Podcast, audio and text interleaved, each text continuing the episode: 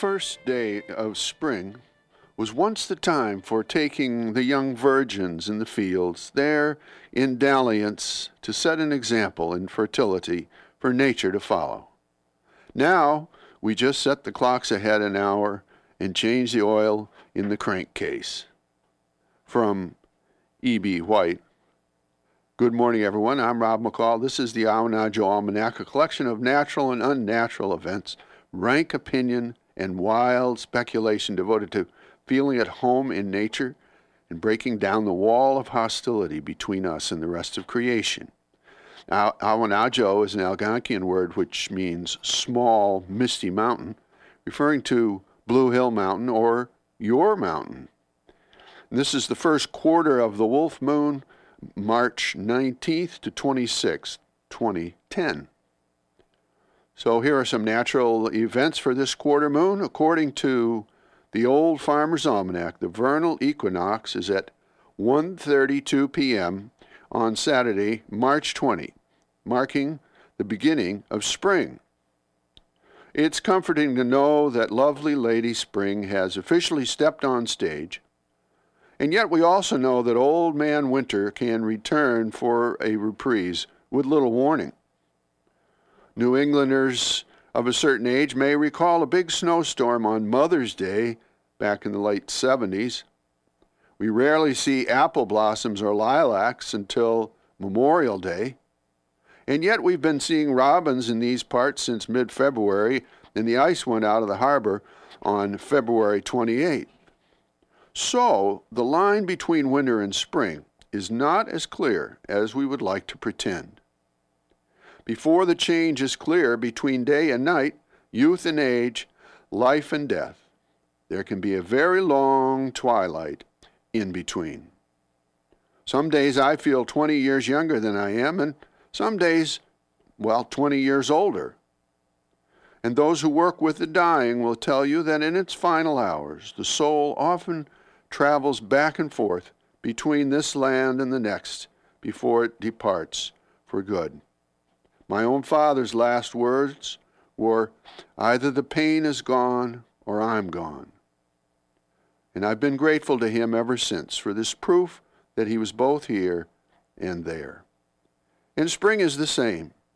While the crocuses bloom and the buds swell down here in town, there are still patches of snow and ice in the dark woods on the high north slopes of Awanadjo. Here's a rank opinion.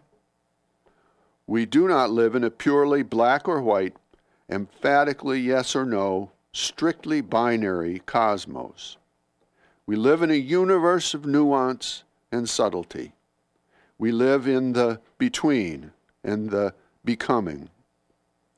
The world asks us some difficult questions, and to insist that there are only two answers yes or no, true or false, right or wrong may hinder or even endanger our survival in this world.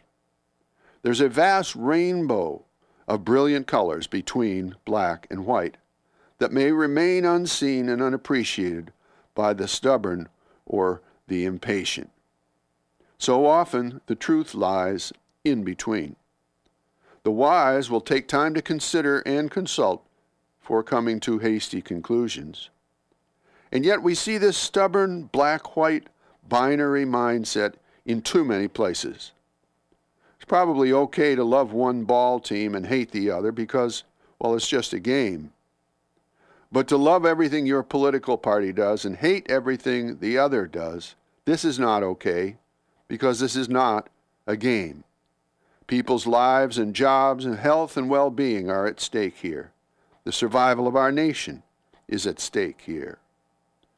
Next time a thunder shower rolls over Washington, let's ask that Congress and the Supreme Court, with their six figure salaries and Cadillac health plans, take a short recess to go outside and see the rainbow, full of all colors and bending down to touch the living earth with both ends of its brilliant arc.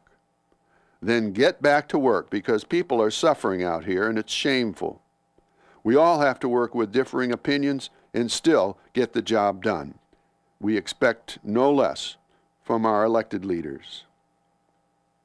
And finally, a couple of seed pods for you to carry around with you this week. The first one from Indira Gandhi. There are two kinds of people those who do the work and those who take the credit. Try to be in the first group, there is less competition there.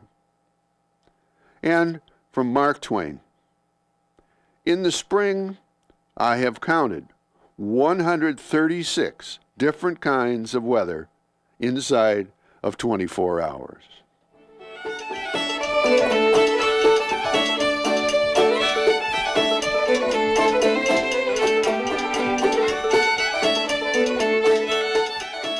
Well, that's the almanac for this quarter moon, but don't take it from me.